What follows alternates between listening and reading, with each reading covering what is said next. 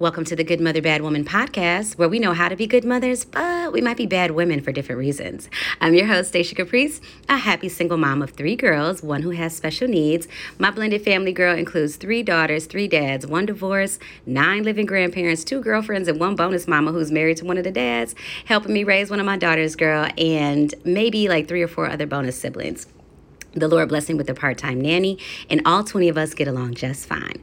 To those of us who are mothers, I think we love our kids just fine, but even though kids are a big part of our lives, they're still only part of it, right? And the part of us that existed before and after kids, that woman inside is demanding to be heard without being labeled depressed, postpartum, or a bad woman just because she did not disappear with her mommy job title, okay? I'm not a doctor, coach, or psychologist. I'm just somebody navigating this life without the owner's manual, just like you you. And today, we want to get into our feelings and talk about why do some of us pursue relief in recklessness.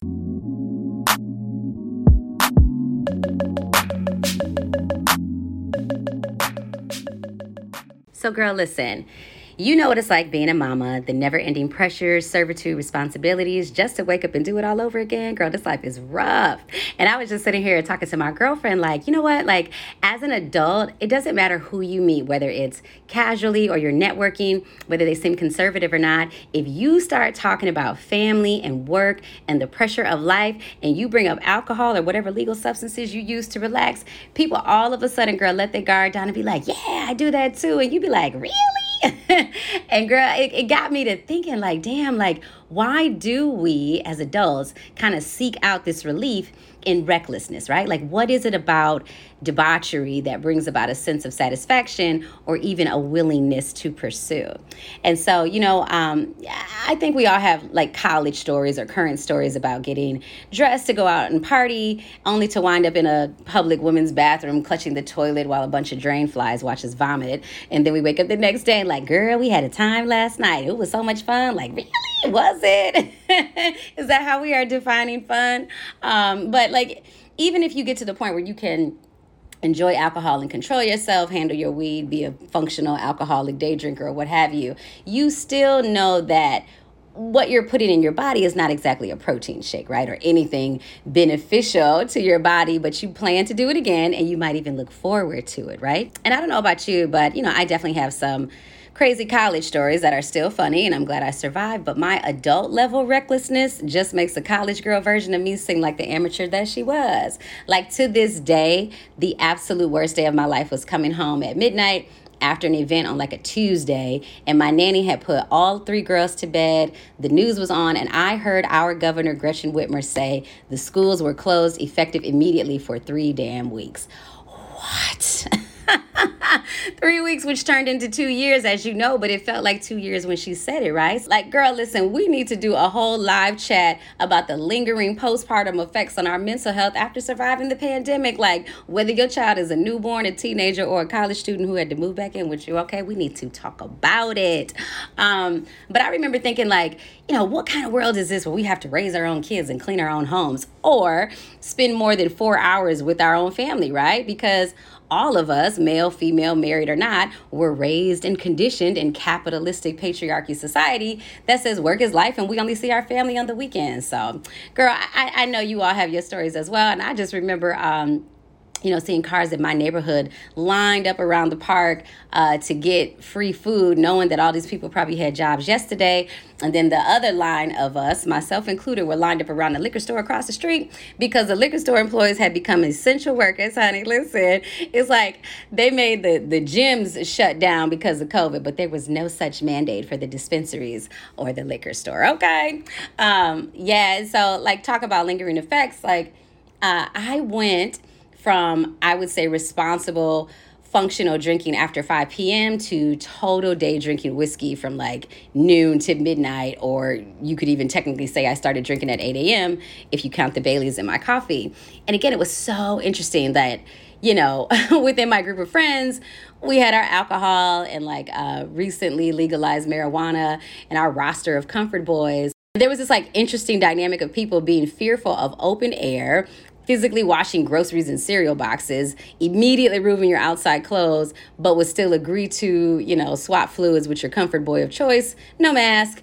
And there were those who were weary of the new vaccine, but would totally buy weed brownies from a local stranger, uh, not a dispensary. So, anyway, all of that to say that humans are interesting, right? We are definitely more than one thing. And the pandemic, pandemic is just one example of an extremely stressful situation that would demand the coexistence of recklessness. But, you know, um, what about the more daily levels of stress that we experience um, or the dual realities that a lot of adults or parents live where we spend our days doing everything right for everyone else?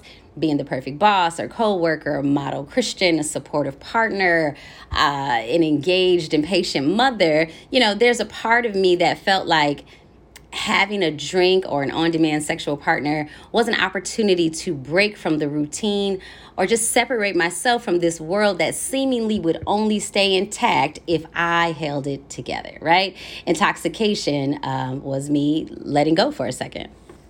Because the reality is, I mean, I like being intoxicated on whatever legal substances I'm taking, but I would rather be reading, writing, and thinking, uh, doing something like that to relax. But, you know, when I'm intoxicated, I can't do any of those things.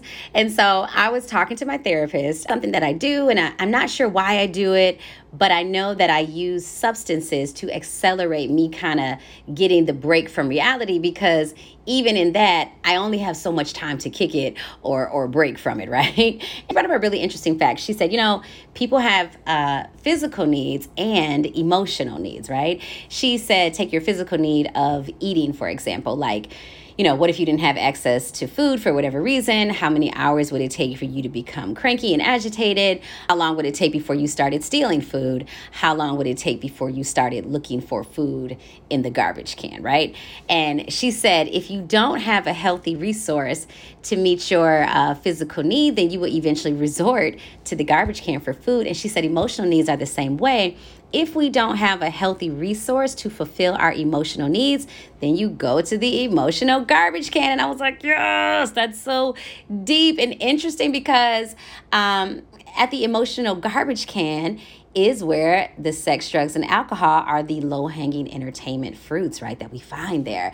And obviously, this applies to so many different areas um, of our life, and it's not specific to our gender, but as moms, we still have emotional need but as moms, you know, we still have emotional needs, and our emotional needs are not something that we deserve to meet because deserve sounds optional, right? Like, oh, mommy, you deserve a break, or oh, you deserve to do something for yourself every now and then. That makes the shit sound optional, right? And it's not optional. Like, emotional needs, the emotional needs that we have, are not our children's jobs to fulfill, but that doesn't mean they go unfulfilled the fact that we don't get the breaks we need or the opportunity to intentionally do whatever it is that really would make you feel better, you're still doing something by default because that need is still demanding to be met. Like whether it manifests itself as a short temper and rage, just like, you know, hunger would express itself, um, the need is not going to be ignored. It's just much more likely to be filled in an unhealthy way.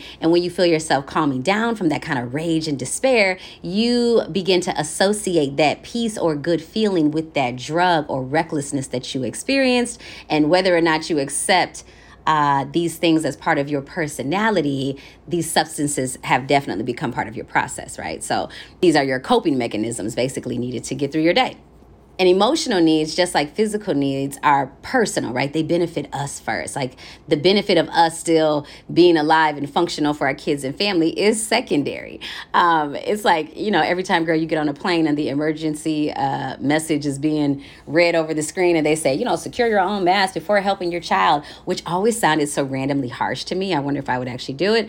But the message is true that in the time of trouble, if I secure myself first, I can save you, baby. But if I secure you first and then I pass out in the process, you, my child, may not be able to reciprocate and help me out, right? So it's a hierarchy of needs within the family. Um, you know, my whole platform is about reiterating the age old argument, girl, that just because you are a mom, you don't lose your sense of self, right? Like whoever Stacia was before she had kids is still Stacia, even though I have children, right? Because listen if if if we were in a romantic relationship you know the message is always girl you don't get to lose yourself just because you met a man. So when a woman you know has been saying so when women have been saying for decades that we don't lose ourselves just because we have a relationship with our kids people need to listen. Um, i remember you know being mad at god like you know when i became a mother i was like really god? I'm like everything about my life changed when I had a kid my body, my budget, my time. But I'm still this short tempered, impatient person who just wants to read and think all day. And you cannot do that with three kids running around, okay? It's like, why didn't automatic patience and the love of playdates download with the placenta, okay? Because you have multiple opportunities, God, okay? but don't you agree as a mother that like any and everything you feel, any pain or pressure is kind of lumped into this, well, that's your job now. That's your life now. You're a mother. It sucks to be a mother. Everything is depression and postpartum. You're like, postpartum?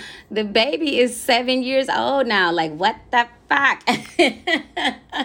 like, motherhood is not a sentence any more than it is a complete identity. Um, it's a function of who we are. Like, kids are a big part of our lives, but they are not our entire lives, right? Um, author and feminist uh, Betty Friedan has her famous book from the 50s called The Feminine Mystique um, where she's talking about the plight of the suburban housewife who seemingly has everything she needs except joy and ultimate fulfillment somehow. And, uh, and Betty Friedan calls it the problem with no name, right? Because at that time, just 70 short years ago, women didn't have all the language that we have today about mental health and postpartum, adult ADHD back then, and none of those words. Whereas everyone from girl doctors to psychologists to uh, women's magazines were definitely saying that the cure to a mother's un- that a cure to a mother's unhappiness uh, was a brand new vacuum cleaner, another baby, or she was suffering from a decline in her femininity. Like, congratulations for being a good mother, but you're being a bad woman for not enjoying it, right? And does that sound familiar? Um, you know, and if you were to uh, Google types of emotional needs, you would find like 50 different lists, top three, top five. But as I was kind of reading through and comparing them, I do see some similarities. And I am choosing to quote from the list of um, the Science of Psychotherapy Academy, who says our four basic emotional needs are these things uh, the need for attachment, one. Number two, the need for control and orientation. Number three, uh, the need for pleasure and to avoid pain. And number four, the need for self enhancement. And they said, of these four things, um, our needs for attachment and control are definitely developed first, and they are our strongest drivers of behavior, while self enhancement or self esteem are likely to be the last of these needs uh, to develop. So, when it comes to self esteem, you know, I saw on some other lists uh, the words um, finding meaning or finding purpose to be under that kind of like self esteem umbrella. And I think it's an important call out in our motherhood journey because even though we kind of nonchalantly complain or accept the monotony of motherhood, girl, the cooking, cleaning, carpooling, mundane existence is killing our brain cells or numbing us on the inside. And we're fully aware this is happening, right? Like, damn, like we we are fully aware that even though we absolutely love our kids, we simultaneously realize or sometimes feel like we are wasting our best years doing stuff we don't want to do just to get through the day that our creativity and gifts are constantly being set aside while we spend countless hours in, in hostage negotiation sessions for our sanity with a screaming toddler, a smart ass teenager. And either we learn to create boundaries that allow for healthy fulfillment of our emotional needs, or we reach for recklessness just to break from the whole thing, right? Motherhood, our personal destiny, until the morning comes again so anyway, I just want to join the movement where we work on assigning more words and language to how we think and feel, um, so that we can begin to pursue healthier resources to get our needs met. Right? Hopefully, you guys will join me on this journey and discussion. I have a girl a picture on my desk that says uh, my goal is to create a life that i don't need a vacation from and i am almost convinced that this just includes a life with no other people involved. So so anyway i'm not above you in the healing process girl but i do process my shit. So you can follow me on instagram or tiktok at good mother bad woman. Please subscribe and review to the podcast girl and i look forward to getting into our feelings real quick next week